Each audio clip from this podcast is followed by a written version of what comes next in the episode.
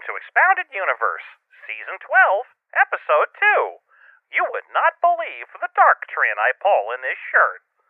The book, The Ruins of Dantooine, by Veronica Whitney Robinson, with Haden Blackman. The year, 2004. Chapters 2 and 3. Let's go.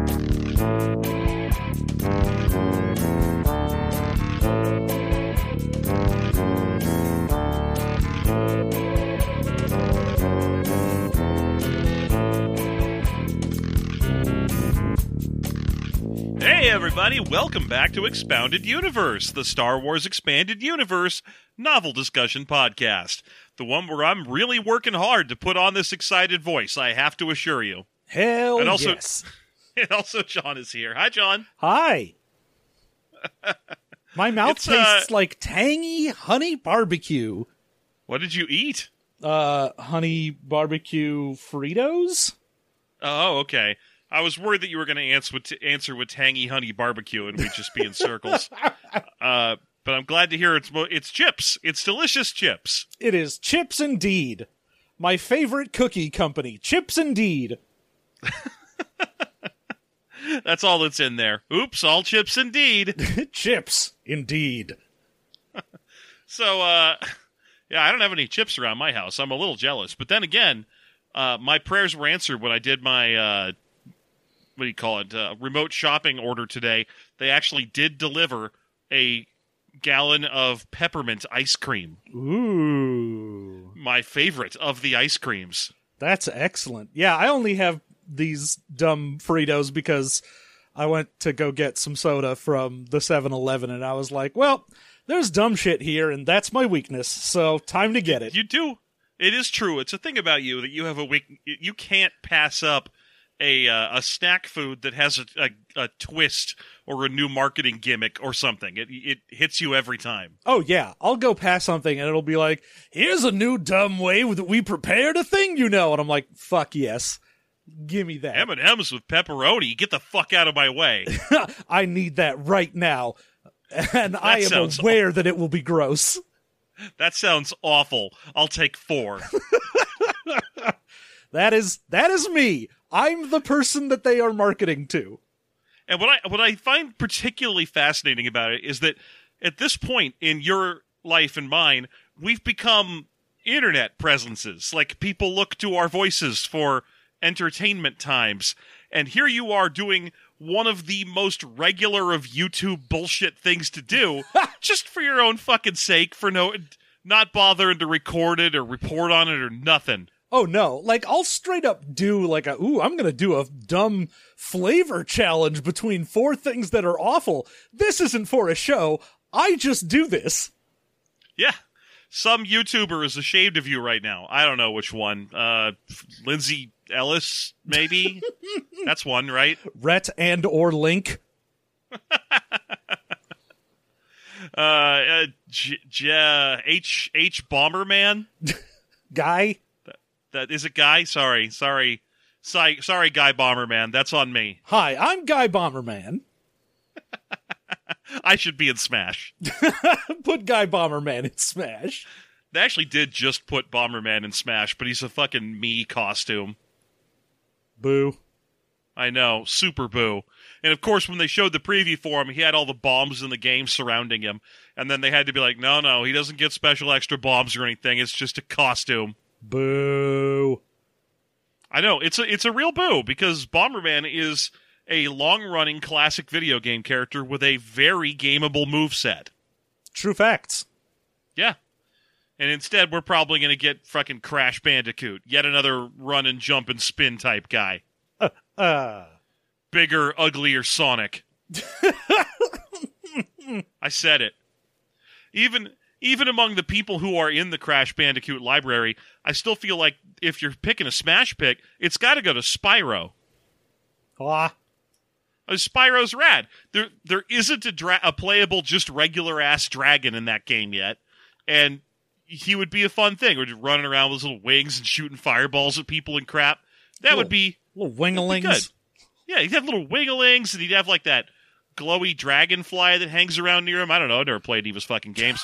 I'm just, I'm just aware that he's better. Uh, sure. Why not? Uh huh. Okay. So Star Wars.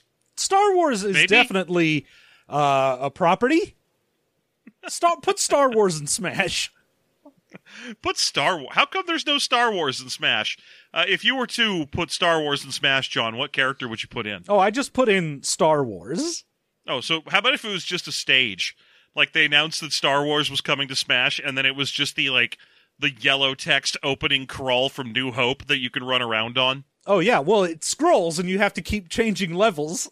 Yeah, yeah, because it scrolls up off the top of the screen. If you stay on the the uh, one line, it'll kill you. So you have to jump down to the next line down, and then it just scrolls through like all nine of those uh, th- those yellow intros floating through space, and off in the background, sometimes you can see like a Tie Fighter.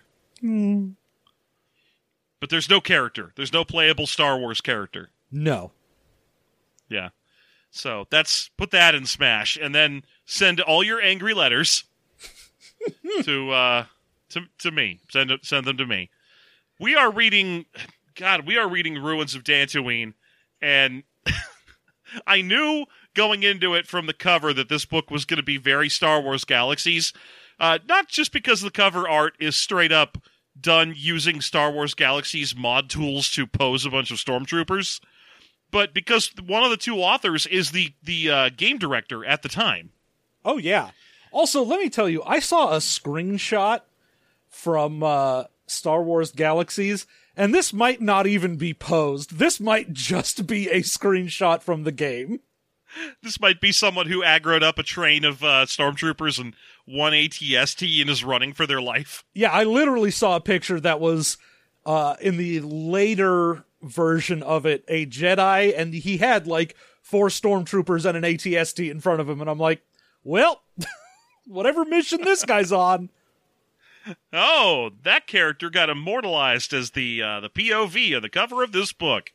Good for him. But uh, but I, I I can't get over exactly how much they use the source material here. Oh yeah. It's it's interesting because it's such a weird blend because this book is basically an like an adaptation of Star Wars Galaxy's stuff, not the story, mm-hmm. just stuff, and then Yeah. also Twilight. Yeah, well, because there's not really a story to Galaxies. It's just set in the early day or the later days of the Empire or whatever. That was all they really had for story in it. Yeah, I mean, there's mission events you can go on, and you can meet Thrawn, and he looks terrible. Uh, but you know, it's an MMO, and it's a sandbox MMO at that. So there's not much that they could have built on. But what they used instead were just the trappings, just every trapping. Everyone, every trapping. And and what this really makes me think about is what would have ha- you know the Mario Brothers movie, Mhm. and how at the time when you were a kid and you saw it and you were like, this has almost nothing to do with the Mario Brothers video games. I feel cheated and I blame Bob Hoskins. uh, this is basically showing us what it would look like if they had used all the shit from the Mario movie and how bad that would have actually been. nah. Oh, hang on to there, Luigi. I have to eat a mushroom. What makes me bigger? I mean, I would love that. Don't get me wrong. I would absolutely love if they had Big Bob Hoskins. John Leguizamo headbutting bricks over and over again in an attempt to get the, get a fire flower out of them, and that was the game. Hell yeah. Oh my god! Just picture Bob Hoskins crawling up onto a series of pipes and trying to crouch on top of each one to see if he goes down in there. Nope. No opening there. nope. That one's not a pipe you can go in. Meanwhile, John Leguizamo is ducked into the point where he's flashing, and he's like, "I'm in Mario too." you know, originally I was in Doki Doki Panic, Originally. so so there's just so much of that. And as John mentioned, there is also so much Twilight here. This is very, very Twilight, or wh- whatever inspiration Twilight was using. It's You're- I mean it's a- really just fanfic very heavily. I mean, we had mentioned last episode that it Mm-hmm. right out the gate is like ooh, I'm dusk and I'm not like the other girls. And then it just keeps doing that. Yeah, I mean the book predates Twilight, so it can't be a ripoff of it. Oh no, it's just it- that style. Yeah, it's very much the style. Uh, and it's not going to end here. Oh boy. So our our uh, when we last were hanging out with our hero hero Dusque Mistflier, uh, she had front row seats at an animal fight, which neither her nor her nor her assigned companion Tendau Nandon found a particularly fun experience. But she had to watch all this blood sport, and the whole time she was aware of some mysterious dark-eyed stranger watching her from the crowd. Oh yeah. And But, he uh, made her feel flushed and womanly, despite her best interests. Uh yeah. Anyway, he's disappeared, and the uh, the fights are over now. We have a winner and everything, and uh, our Rodian announcer comes out and announces that it's time for casino time. So everybody, you get a little bit of free money. Head on into the casino and lose it immediately. And Oh, yeah. also, there's a bar tab. They had a like the first hundred or whatever people to come in would get some free credits and so the moment that it's over there's just a mass stampede towards the doors of the casino which just kind of leaves dusk and uh nandon hanging out going like cool i don't really give a shit so uh you guys you guys go trample each other or whatever And they are. There's actually a description of how like the slower species are getting shoved over and trampled by the fast species, desperate to get into this casino. yeah And uh, luckily, I mean, neither Dusque nor actually Tendau wants to get in there, but uh, Dusque is not interested in it because, of course, she's not a fun girl yet. She hasn't let her hair down or taken off her paint spattered overalls, so she just wants to get down to business, uh, which in this case means going over to a heap of dead animals. and just taking a couple samples from all of these corpses. Yeah.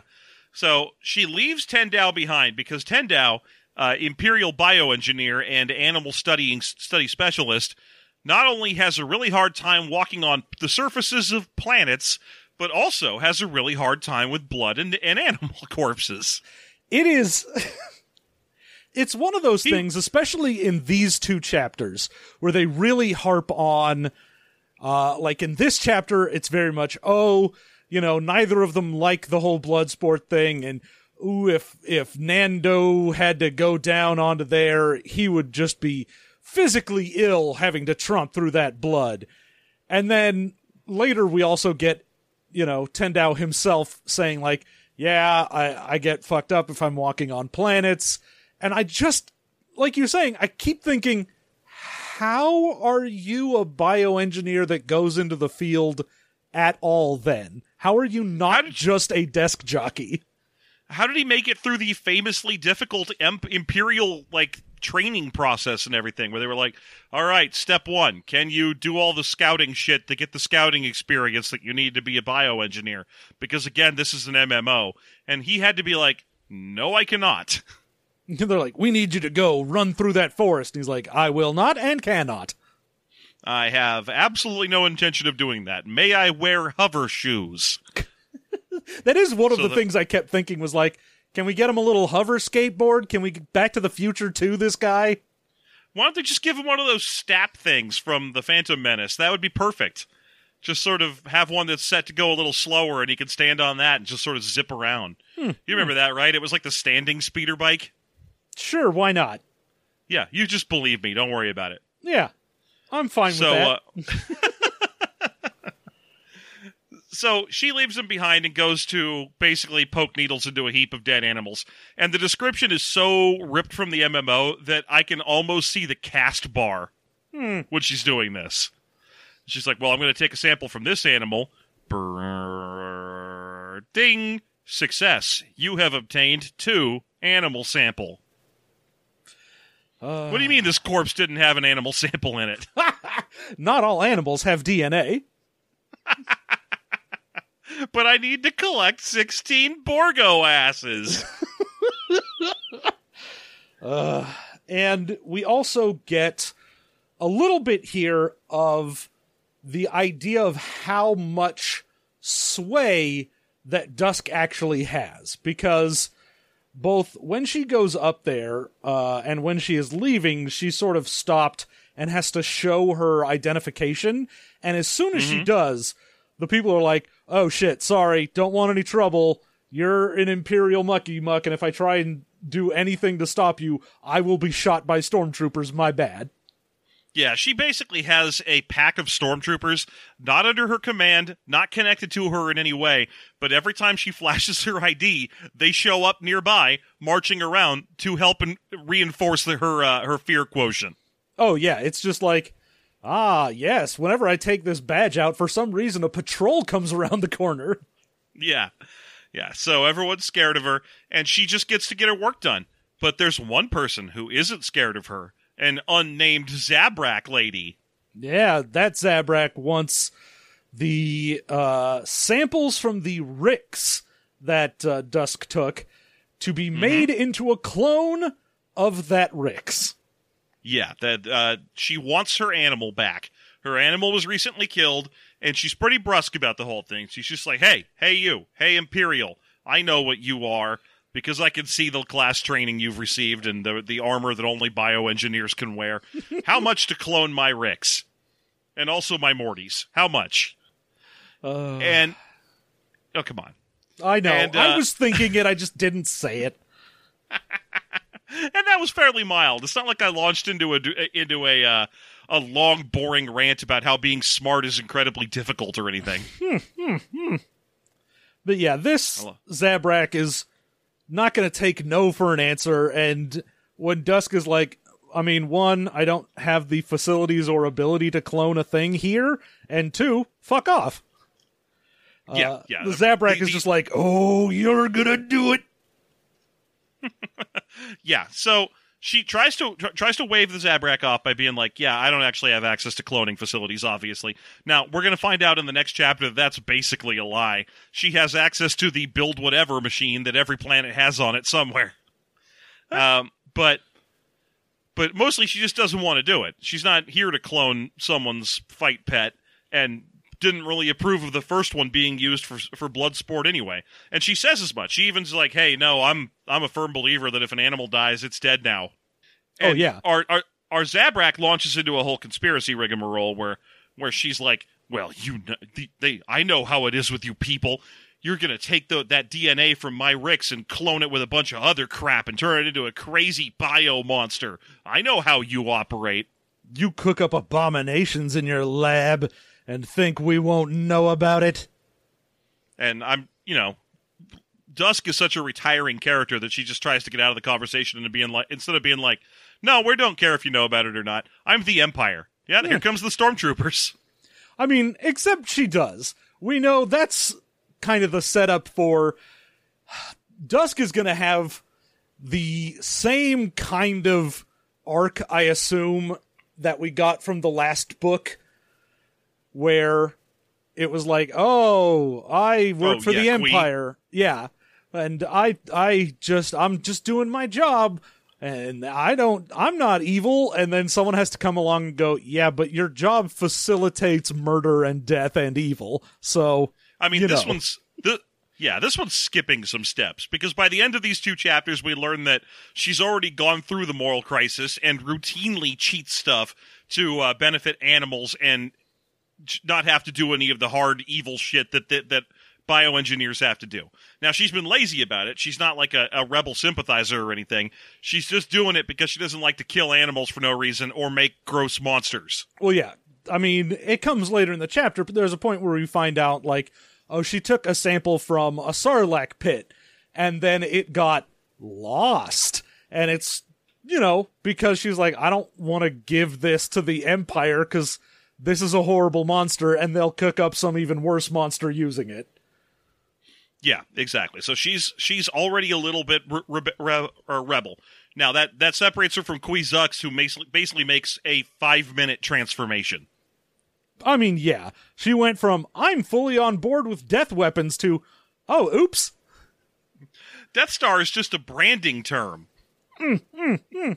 That's A just Death what Star the guys in tool. PR came up with. Like dynamite or an alligator.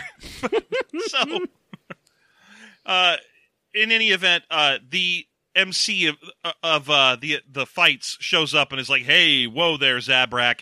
You've got to leave her alone. She's Imperial. You know how it could go."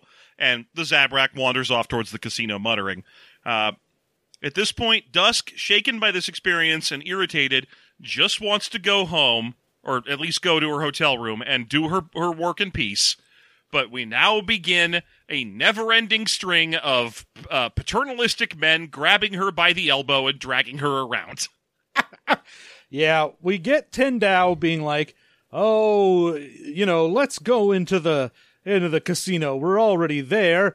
Let's have a little fun." And she's like, "I don't. Oh, it's late. I don't want to." And he's just like, "Ha ha! I don't care. Let's go." Nonsense. Yes, you do. Oh, okay, fine. At least this guy's not going to hit on her. So it, is I assume her actual uh, thinking on this. Like, I guess I can go in there with Tendau. He's harmless. yeah, he'll just wander around and shuffle about, and I can be like, "Yeah, yeah, yeah, all right. Let's let's humor you for a little bit." And if nothing else, she can always lose him in a crowd and go back to her hotel room and do nice, fun paperwork. Because the other girls don't like to do nice paperwork. Well, she doesn't want to do paperwork either, because she needs to prove herself, and she has to go do dangerous missions where she can show that she's a badass. Yeah, uh, we haven't hit that point, but that will happen as well. Now, when she gets into the casino, we get a bunch of descriptions of how it's a big, bright, flashy place, and she actually has to shield her eyes. And oh my goodness, so much activity all at once, and everyone's so drunk, and she doesn't like it. And where's this casino's dog so she could just meet the casino pet? I need to go into the corner and pet the casino dog. Everybody in this casino, please respect my introvert bubble. Thank you. Uh, uh, she sees people playing roulette and sabacc and what have you, and she's wandering around when Tendau is like, "Hey, little missy," because he gets increasingly avuncular old grandpa throughout the course of this chapter. Why don't you go do some gambling? And- she's like, "No, I don't want to randomly lose money. That doesn't sound good." And he's like. I think we could cheat on our imp- empire reports and just write it off as a loss that we had to spend money to do bioengineering. yeah, it's like, oh, you, you can just expense it. It's okay. Pat, pat, on your way now. Yeah. Now he has some excuse about wanting her to go off on her own and gamble. That he's going to meet a merchant, Mastivo, the the the merchant of Coruscant. but, Uh, Doctor, I am Mastivo. Real piece of shit merchant. Worst one. Couldn't think of a worse merchant. Uh, but I, I honestly, it's obviously bullshit. He's got his own agenda going on. He doesn't ever actually find a, Masti- a Mastivo. Instead, he's talking to some. Uh, Bothan. was she Bothan? I think he, he ends up hanging out with a Bothan woman for a little bit, but then vanishes dramatically in in front uh, in front of uh, Dusque, so that she can't tell who he's talking to. I also really love when it's describing the casino because it's oh everything from an Earth casino is in here, but we had to give it a different name. So there's lug jack machines, and I'm gonna go over to a table of spinner pits and put my cash on a number, and ah, here's the the dice bouncer where I can play that. They call it poops. Uh, yeah, her just wandering around and being like, ah, it looks as though every single bit of gambling is exactly the same in Star Wars. They just have stupid names for it. All right. Yeah, I mean we knew that already. I did it when they first when the description first came through of spinner pits. I was excited because I knew it was obviously roulette, right? Yeah. But I was kind of hoping it was weird roulette where you sat in a spinning chamber. So it was like half roulette, half the teacup ride at Disneyland. I mean, I assumed it was going to be basically Star Wars roulette without a lot of changes, but there's literally no changes as it is red and black and double zero green, and it is straight up just a roulette table. Yeah, it's 100% roulette. I don't know how a pit factors into it in any way. Maybe Well, they the pit ha- that the spinner is in. It's So it's literally- pit. It's a pit the way casinos actually have pits. That's so boring. No, in in that the wheel is slightly below the surface. So you, You have, okay? you drop so a ball in there. You know how's that so works? it's like so it's like ground roulette because normally roulette's like on a table. no. You're, you're you- saying that there's an inset pit in a table with a roulette wheel on it. I'm saying, have you ever seen a roulette table? Yeah, I mean, of course I've seen a roulette table, but when I hear pit, my my my initial thought is hole in the ground. Not for them. It is Okay, just fair any enough. sort of lower than surface area of what it's on. So there's Okay. a small indent where the wheel goes, and that's the pit. Very good. Also, it's in a pit because the banks of uh, gambling tables in a casino are referred to as pits. Indeed. They're the pits. Hooray! So many pits. okay. And basically she's walking around nerd analyzing everything like, ah, curious. These these humans and aliens are willing to throw away their money on a game. I am not. I am very intelligent. Uh, Ah, when I see a- these people at the lugjack machines. Hmm, they are definitely putting in more money than is coming out. Curious, and you're like, yeah, it's a casino, idiot. Is this her first time in one? Or is she just insufferably smug even in her own head to herself? Who knows? Anyway, she she eventually tries to make her way to the uh sabacc tables, not knowing that they're sabacc tables. She just thinks they're quiet looking rooms. Yeah, Uh, she's like, oh, ha- that's a room where you don't have a bunch of machines clanging and lights flashing all over the place. That's probably the quiet rooms for people like me that just want to sit down with a nice book. Yeah. So on her way there, someone hands her a beverage. She tries it and is like, ew, this beverage contains alcohol. Alcohol would not be an optimal beverage for me, a person who would like to keep sharp at all times and always do drink what's best. I will trade this for a glass of Soylent. really, she just puts it down in the first chair she passes after thinking, I don't like alcohol. I like being sharp all the time. Yeah, I'm too smart to get drunk. Straight edge for life. I just got. I'm getting so tired of her. And she makes her way to the sabacc tables, where obviously she has to be mind boggled by the concept of poker. She's clearly never actually seen sabacc before because she doesn't know the name for it. She's confu- uh, confused about the interface fields and static card retention tables and all that shit that Lord knows John and I have talked about like six times already. Oh, yeah, she sees the dealer pressing a button and is like, hmm, that must send out a kind of signal. Curious. Who would bet at these tables? And that's when someone comes along to answer her question. Because if you thought the prologue was there to get all of the uh, all of the cameos out of the way, nope. Indeed. Hello, allow me to introduce myself. I'm Lando Calrissian. I am here to talk to you because you are the main character. And also, I'm here because anywhere there's high stakes sabacc, I'm there. Even if I'm not playing in it, I'm just gonna watch. I mean, I'm pretty sure he's supposed to have recently lost a game and left the table, but b- basically he tries to put the moves on her. They don't work because she is just too. What are you trying to do to me, human being?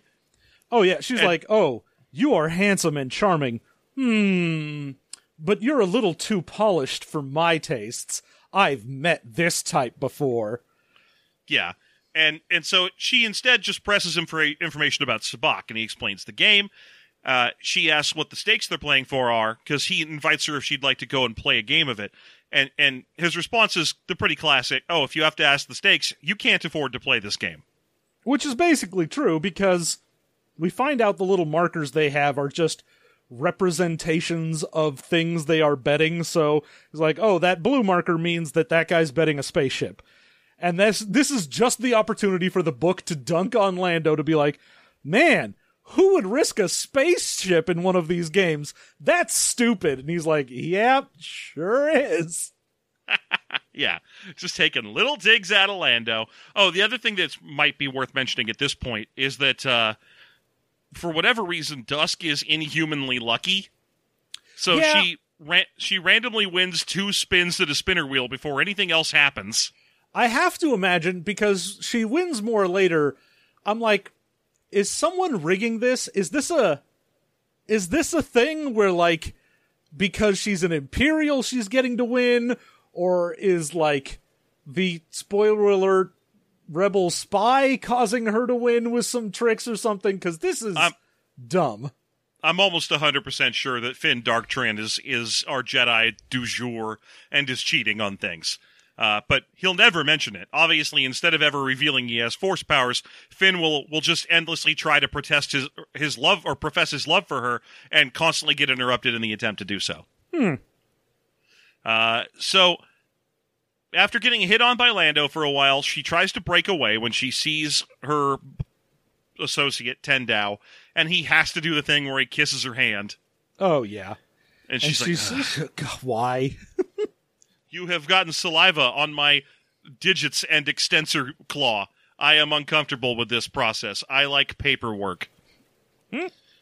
Uh, and and she tries to wander off, but by the time she gets over where Tendau was, he's gone, and Yeah. along with whatever Bothan woman he was talking to. She's like, "Oh, wait a minute. That's not whatever fucking merchant he was supposed to go speak to. Weird. Oh, and he left. I bet it was because he wanted me to mingle more and not because he has some sort of secret mission he's doing.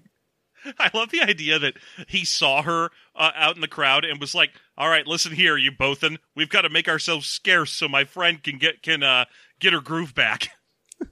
I am just hoping that that my little assistant here will get dicked down because oh my god. If I don't see a boring workman uniform sock on the doorknob of my hotel room tonight, I am gonna be pissed. so help me. So she starts talking to herself at that point, just being like, I wonder where he is. Ah, I'm the only person here who's talking to themselves at a big fancy party. And that's when it's finally time to introduce Finn Darktrin. Oh yeah, he's just like, "Hey, I could help you change that." And when she thinks it's Lando at first, she's like, "Lando, you just don't know when to." And then sees that it is Finn, and is like, "Ah, yes, this is the type of person that I am horny for." There is no specific reason that she's like, "Ah, yes, Lando, not into it. This dude, absolutely soaking wet right now." Actually, there's a little bit, and I, I get it, because she describes him as looking like someone who works. I mean, eventually, but like Yeah. even in the crowd, she looked up, could only see his face, and was like, "Ooh, a man!" And No, again, I, you're not wrong. here she's still like, oh, she turns around and sees him, and just like has a small gasp, and is like, "Ooh, my!" But I mean, I get it because basically all of her descriptions of how he's handsome are ba- boil down to ruggedness of uh, of face and hand. That he looks like the guy on shoulder uh, breadth. He's he's a big guy who looks like he works for a living. He's got broad shoulders and big calloused hands that have clearly been do- done doing work. And basically, it's it's for the ladies who are into micro. Uh, The the guy that works for the Punisher. is that a thing? I did not know that was a thing. What microchip? Oh, microchip. Oh, I see where you're going with this. At, at first, I was like, wait, does the Punisher have a friend who's his crow? No. Okay. Uh, yeah, the Punisher, this is my crow. ah, murder. Okay, no, but she she apparently has a, a micro fa- uh, fantasy type where she likes dudes who've. Well, I mean, her dad worked in a factory her whole life, so obviously this is her looking for guys like her poor, work to death dad. Oh yeah, this guy doesn't wear fancy clothes and a cape like Lando. Oh, he's got plain clothes, just like I do. And and he he's got calluses on his hands. He doesn't just sit somewhere and press buttons for a living. Ooh no. He's so rugged. I wonder what those calluses would feel like if they were all over me. Yeah, exactly. So we pretty quickly establish what her type is. And I gotta be honest, this guy's described as having black eyes over and over again. And at first, in the first chapter, I thought he was supposed to be like a black dude. Uh, and now I'm not sure. Because we don't get any more de- descriptions in that direction, except that he has rugged, strong jawline and a cleft chin, is the only face descriptions we get here. So now I have I have no idea. But I'm going to maintain my belief that there are just two black dudes in Star Wars named Finn because that makes me happy. I mean, the problem I have is when she describes Lando, she's like, "This is a black dude," and then when she describes Finn, does not. Yeah, I might have just been wrong about that, but oh well. It's not like I want to give this book any credit I don't legally have to. now, this character Uh, but is yeah, the he just- third. Go ahead. No, this this guy pretty much immediately is just like, "Hey, baby, what's up?" And she is so horny that she's like, "Uh, what?" And he's like, "You're coming with me," and just sort of grabs her by the arm and is like, "You will follow what I do." And you're like, Yeah. "Whoa, hey now." But I want to make this clear because Lando also took her by the elbow and walked her closer to the to the sabacc tables at one point. That makes this guy the third guy in this casino to just grab her by the arm and drag her around. And every time her response is like, "Hey, I don't like being treated in this fashion. I'm an independent person and individual and a strong, hard-working. Okay, I'll go with you." yeah, all right, whatever. And it's it's not even like, oh yeah, you know, she is going along. She's like, I don't want to get into a fight, or I don't want to make a scene, or whatever. It's always just like, nah, I might as well. just internally, she's like, eh, this is fine. So he drags her to a roulette table, uh, and basically, in an attempt to win her over, he has her pick bets, which win over and over and over and over again. In fact, she picks eight or seven winning bets in a row, and then just to try and get out of her winning streak, picks the double zero. It doesn't roll the double zero, but then pop, it just kind of pops out of its spot and lands on the double zero. Obviously, Jedi forces are at work. Yeah, I mean that or just cheating. Someone's got some be- like magnetic button or something to hit. Yeah, it could be regulation cheating. And we get a description here that I appreciate, which is a hard ass Gungan lady pit boss. I love the idea of that. I was like, Yeah. yes, yes, give me the Gungan pit boss. Yeah. Because, I mean, we are on Naboo, so it's not all, that unusual that such a. Or wait, are we on Rhodia? No, we're on Naboo. It's not all that unusual that such a thing could happen.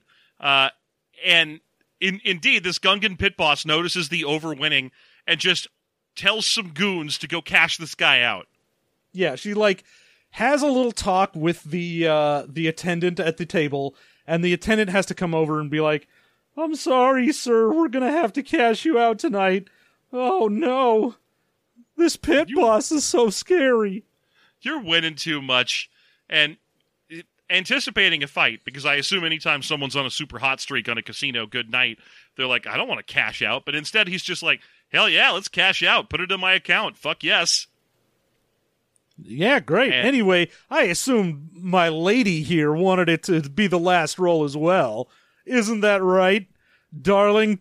Huh? Sweet My, cheeks. my female.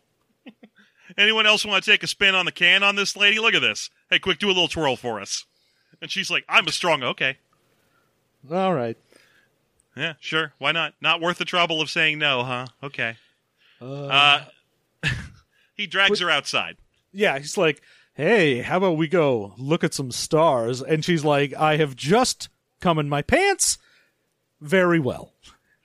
Yeah, except that she can't quite get there yet. She can't be like, okay. Instead, she has to be like, oh, there, there were strong clouds this evening. I think it's unlikely that we will see stars. It is far more likely that instead we will see rain.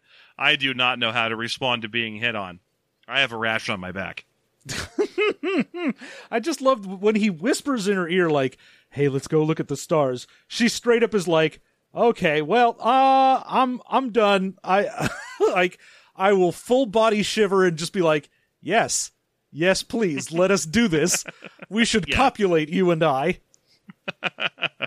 So he takes her outside, and they're standing around outside talking about the night and the creatures of Naboo or whatever. But there's already a couple of horny folks out here who are already horning up on all the horn action.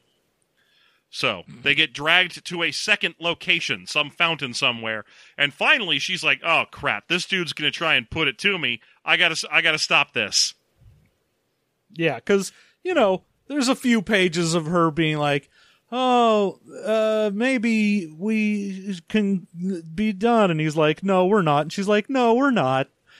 and then by the time he drags her off to where there is no one around and no one can see or hear them, she finally is like, hey, wait a minute. Yeah, she finally comes to her senses and is like, "Nope, I'm leaving." And he finally comes clean. He's like, "Hey, listen, I really have to talk to you, and you're probably not going to like it, but just hear me out, okay? I'm a rebel spy."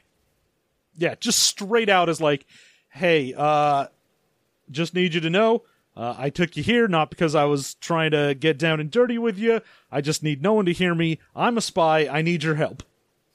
Yeah. I, I'm a spy. I'm a spy. I'm a big mean spy, and I'm going to need your help on a project. And she's like, "Ah, come on, what are you?" But she doesn't leave yet. And he's like, "Okay, I think you're willing to help me. I know you're a bioengineer, and I know you have access. I just need you to go with me to a planet so I can go to that planet because you have the access that'll allow me to go, and then I'll get a thing before the Empire can get it, and everything will be fine." And mostly, she's just irritated because all he needs her for is her access. Oh yeah, because when he first starts talking to her, he's like, "You are vital to my current mission," and she she's just like, "Oh my god, I'm vital to something. Somebody needs me. Oh, finally, a big strong man needs me for something." And then as soon as he's like, "Anyway, I just need you to like get me into a place so I can get a thing." Bye. She's like, "Oh, well, I- fuck you then, buddy." I gotta say, my favorite thing about that is that there's no point where Finn ever realizes how irritated she is by this because she keeps trying to launch into that where she's like, oh, so you just need me for my access? And he's like, yes, exactly. That is what we need. And then Yes. she's like, you know that I'm an absolutely amazingly capable bioengineer and I can hold my own and do whatever. And he's like, yeah, that's cool. Uh, I just need you to escort me to a planet and then leave.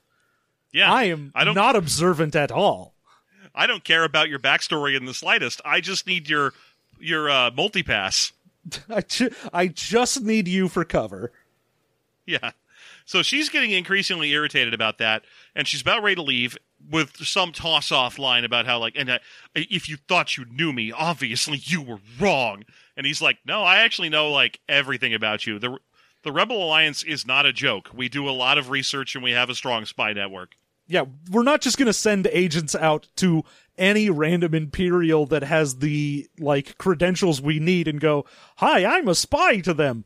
We did our fucking homework. We know that your dad was killed by the Empire. Your brother was killed by the Empire. Your mother Your was mother- ruined by the Empire. and that you know it because you've already started working against the empire. Sure, right now you're telling yourself you're doing it out of kindness to animals and laziness, but we know that's not true, and you know that if the empire notices, they're not just going to give you a slap on the wrist.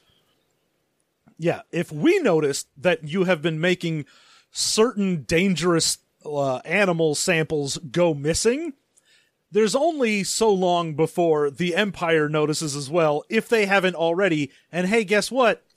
The Empire will kill anybody. It doesn't matter. You don't need to be a rebel for them to murder you. The empire will kill you. And basically she's still putting him off. She doesn't want to do this thing. It's it's counter to her current worldview.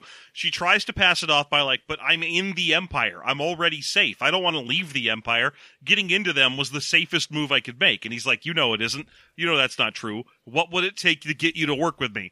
And finally she leaves by saying, I don't know. And then she walks off. Yeah, but she only says it to herself. Like hmm. she just leaves and is like, "I've got to go." And then when he asks her, he just or she just walks away and then it's like, "I don't know." She said quietly to herself so no one else could hear. You're like, "Okay. great." Yeah, well, unfortunately, I mean that's I think that's the end of the chapter two. Uh, Chapter three is just her running into Tendau again, who just grabs her by the elbow and drags her back into the casino against her wishes. Yeah, she comes walking back toward the casino while Tendau is leaving it because he's like, "Oh, I don't, I don't see my associate," and uh, she must have gone back to her room and fallen asleep because she's a boring sack of potatoes. And on the way out, he's like, "All right, let's uh, step over this passed out Trandoshan." And oh, look, there she is, and she is very clearly just crying and rubbing her eyes as she heads back to the casino. You know what she needs? A good stiff drink. Come with me. She used to get right back into that casino, obviously. Number one, if there's one thing Tendau Nandon knows, It's So what a are two- human needs.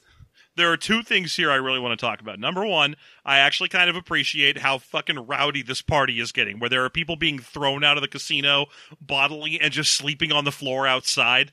Oh yeah, we didn't even mention it, but when uh Finn Darktrin was taking Dusque by the arm to lead her outside, a drunk guy like falls and almost knocks himself into uh Dusque and Finn goes from like I'm a charming suitor to immediately stiff arms this dude, spins him around, and is like I will fucking murder you. Leave. Yeah. So he demonstrates some more value because this is just a self insert fanfic. For the love of God. Uh, but the other thing I really appreciate, or don't appreciate here, because I was going to do a compliment sandwich open faced. There was one good thing. Now here comes the pile of bad things.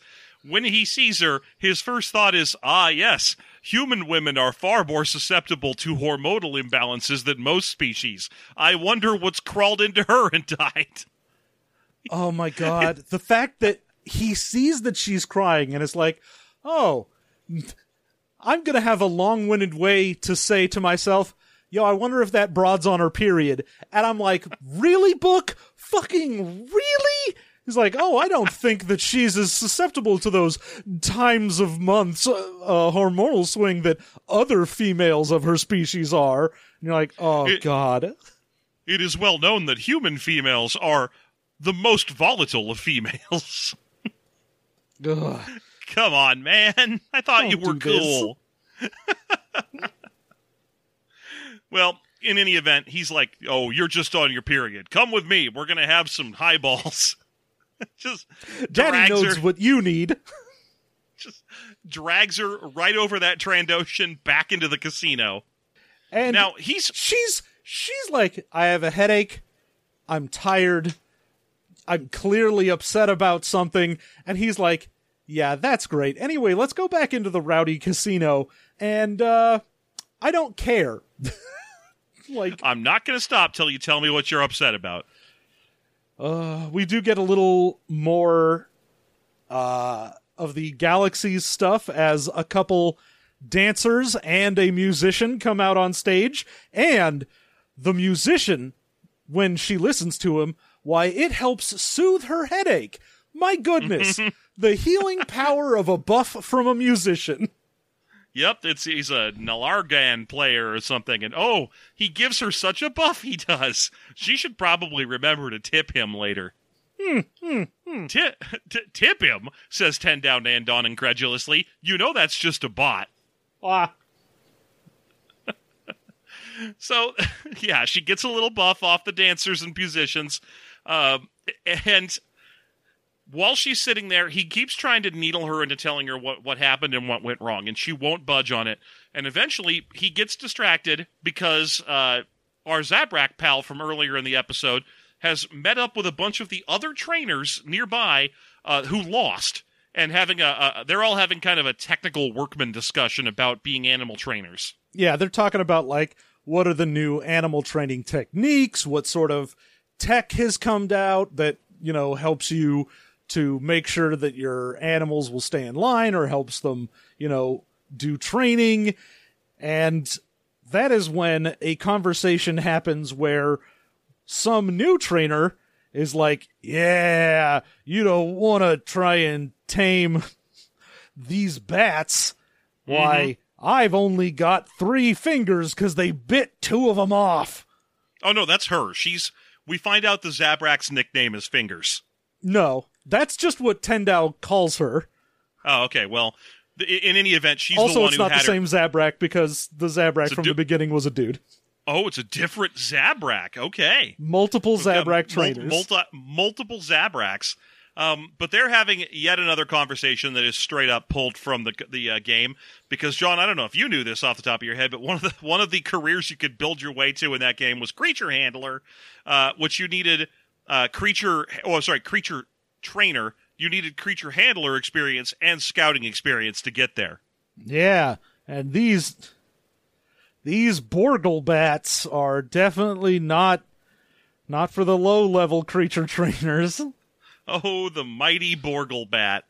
Uh, now, the trainers are having a discussion about Borgle bats, which are found on Rori, the moon of, of Naboo, and uh, how no one is sure how the heck uh, the, the moon of Naboo got all this stuff on it in the first place, because it's got a really weird animal ecology, but not a, uh, a, long-standing uh, archeo- or paleontological history that indicates who the hell settled it in the first place. Yeah, there's a whole bunch of things it's like, oh, some say it was like the first human colonists to Naboo settled there and then decided mm-hmm. fuck this place and settled on the planet proper. Some people think it was the natives of Naboo went up there. Some people think it was spice miners. So there, no one really knows what's going on with the moon. Yeah. Now, but th- while I have, a, this- I have a, a guess. I think the moon is haunted. I think it might be werewolves. Werewolves on the moon, then they'd never turn back to human. Exactly. That's how they get you. That's how they get you. They stay on the moon and wait. They're just biding their time. Now, yes, people haven't been to the moon since like 1974, but you, it's coming around again. Just you wait. then the werewolves will strike. Uh, yeah, but they- in any they- event, they find out that like oh there's a bunch of unusual animals there and you know we no one knows how they got there and at that point Dusque is like ooh you know if we went and sampled them we might be able to cross reference some samples and figure out what planet they come from realistically, she just wants to get the hell off this planet and away from the the uh, moral quandary that she's currently experiencing with the the Rebel Alliance. yeah she's just like i need an excuse to get off planet away from the sexy dude that doesn't want me for sex and that makes me sad Yeah. So she she's trying to get out of the situation and she is desperate to do so and she is grasping at the first straw she comes across. And notably, Tendau is pretty clearly aware of this. He's like, "Why would you want to go there? That's crazy. I don't want to go to the moon. We have we're, we're here on business." I don't know if you remember that or not. And also And she's like, "No, there's no okay." way that like we would even know if any of this worked. Like it might just cause more speculation. Yeah, yeah, uh, and she's like, "Well, no, it's it's cool, it's fine. I I won a lot of money in the casino earlier because I just kept winning. I can afford the a, a flight to the moon, and we can go up there." And he's like, "Wait, hold on, before you even say that, I can't go traipsing around on a wild moon. I barely can walk around in here, and this is civilization with no plants or anything." Yeah, given that like, just- my entire thing is how our species reveres plants and stuff, and uh, for some reason that means we can't be near them. Well, I mean, it's weird. This is a very strong extension to how normal Ithorians work, which is that they they revere their own planet so much that they refuse to touch the surface of it. Uh, Yeah. and instead live in floating herd cities above it. But this guy's like, oh no, I won't touch any fucking planet. Yeah, I don't know where they got the idea that Ithorians just like hate walking on dirt, but apparently Tendau's like, nope, can't do it. If I go walking on the dirt of some moon, why, that'll just absolutely wreck my shit. Why, it'll feel just like I'm walking on broken glass. Walking on, walking on broken glass? Listen, Dusque, if you're trying to hurt me, you're doing very well, my dear. Uh, so, but he basically she railroads him into it. He doesn't even have to come with her. She says, "Just fly out to the moon with me, and then stay on the ship." I'll just go get some samples. We'll just just a real real quick adventure, in and out, classic Rick and Morty. 25 minutes tops. So, so eventually he's like, "Okay, fine, fine. We'll go to Rori, the moon of Naboo, to have an animal adventure. That ought to waste a chapter. Whatever. We're gonna do it."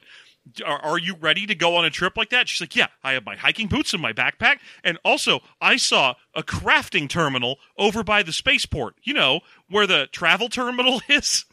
over by the Hearthstone and the inn you can log off at. If I were to log out in my room, I would gain bonus XP. because she's just like, yeah, there's a crafting terminal. We can pretty much build whatever we need while we're there. That was just something from the game. Yeah, it was just like, oh, I'll just go make whatever we need from the crafting station. You see, the economy of this game. Uh, we live in an economy. I am very Star Wars. uh, so that's pretty much where it ends. Is the two of them kind of going over their plans to uh, to head to the moon to Rori, the moon of Naboo, and discussing as they do all the obvious Star Wars galaxies junk that's scattered around Naboo. Oh yeah, and you can really see the urgency for Dusque because she's like, "We're gonna leave at first light. We don't need to buy anything. We will just go. If we need anything, we'll craft it at the station. Fucking get off planet right now." I only made I only brought one pair set of clothes. I will make you clothes on the way. I'll make them out of garbage. You do not know how serious I am, Tendau. There was a boy, Tendau, a boy. it would be faster for me to order clothes. No. Get in the spaceship.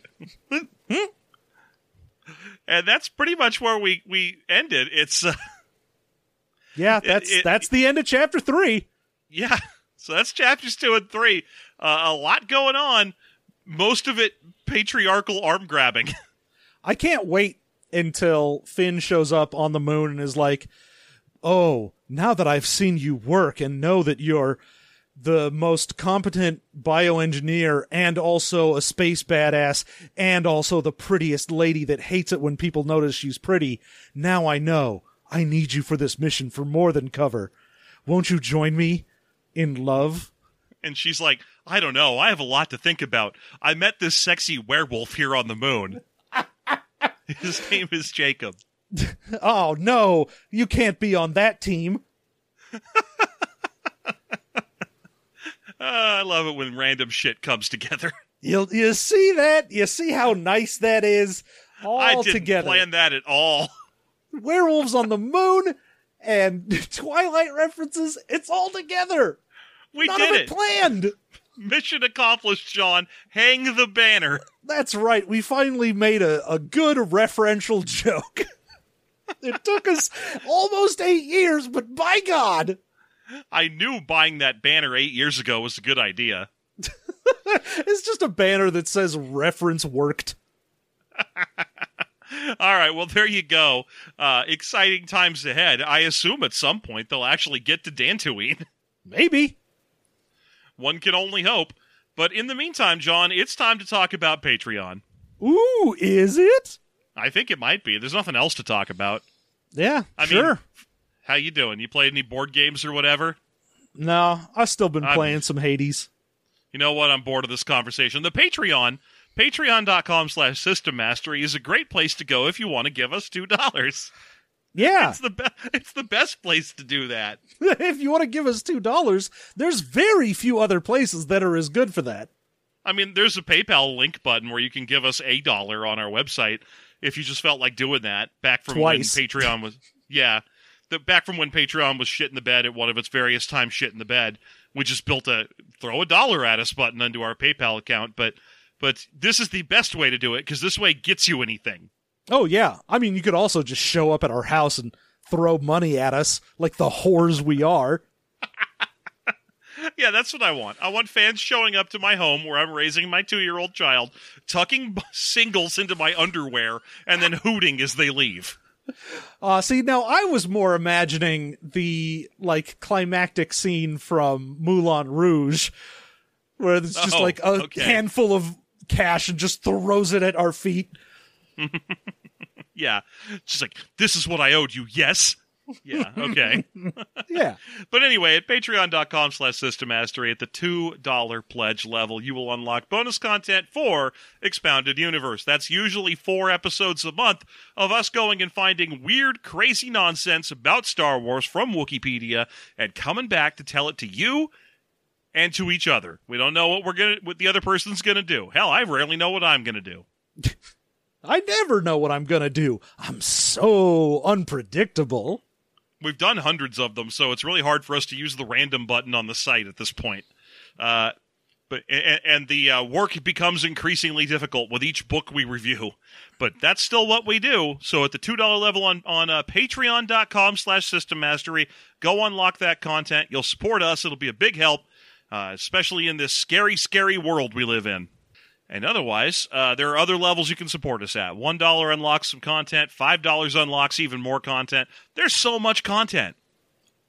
Too much content. It's too much Yeah. good stuff. There's just too much good stuff at AMPM or uh, on our Patreon. Yeah. All right, everybody. Except we don't have a weird snack golem protecting our Patreon. Oh, you haven't been in my house for like six months. You don't know. okay, so uh, did we we did an episode once where we talked about that guy, right? Where we established that he has like the creepiest name.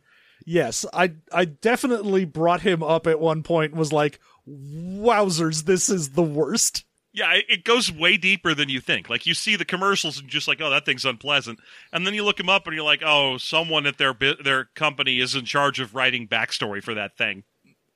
We have to know how he went to college and what he majored in. Woof. Yeah, Toomgus. Toomgus is the character's name. Ugh. So there so there you go. All right. Well, anyway, thank you so much for listening, everybody. We'll see you real soon with more exciting Star Wars content, maybe in a week. And until then, I've been Elan Sleazebaggano. And a boy just looked at me.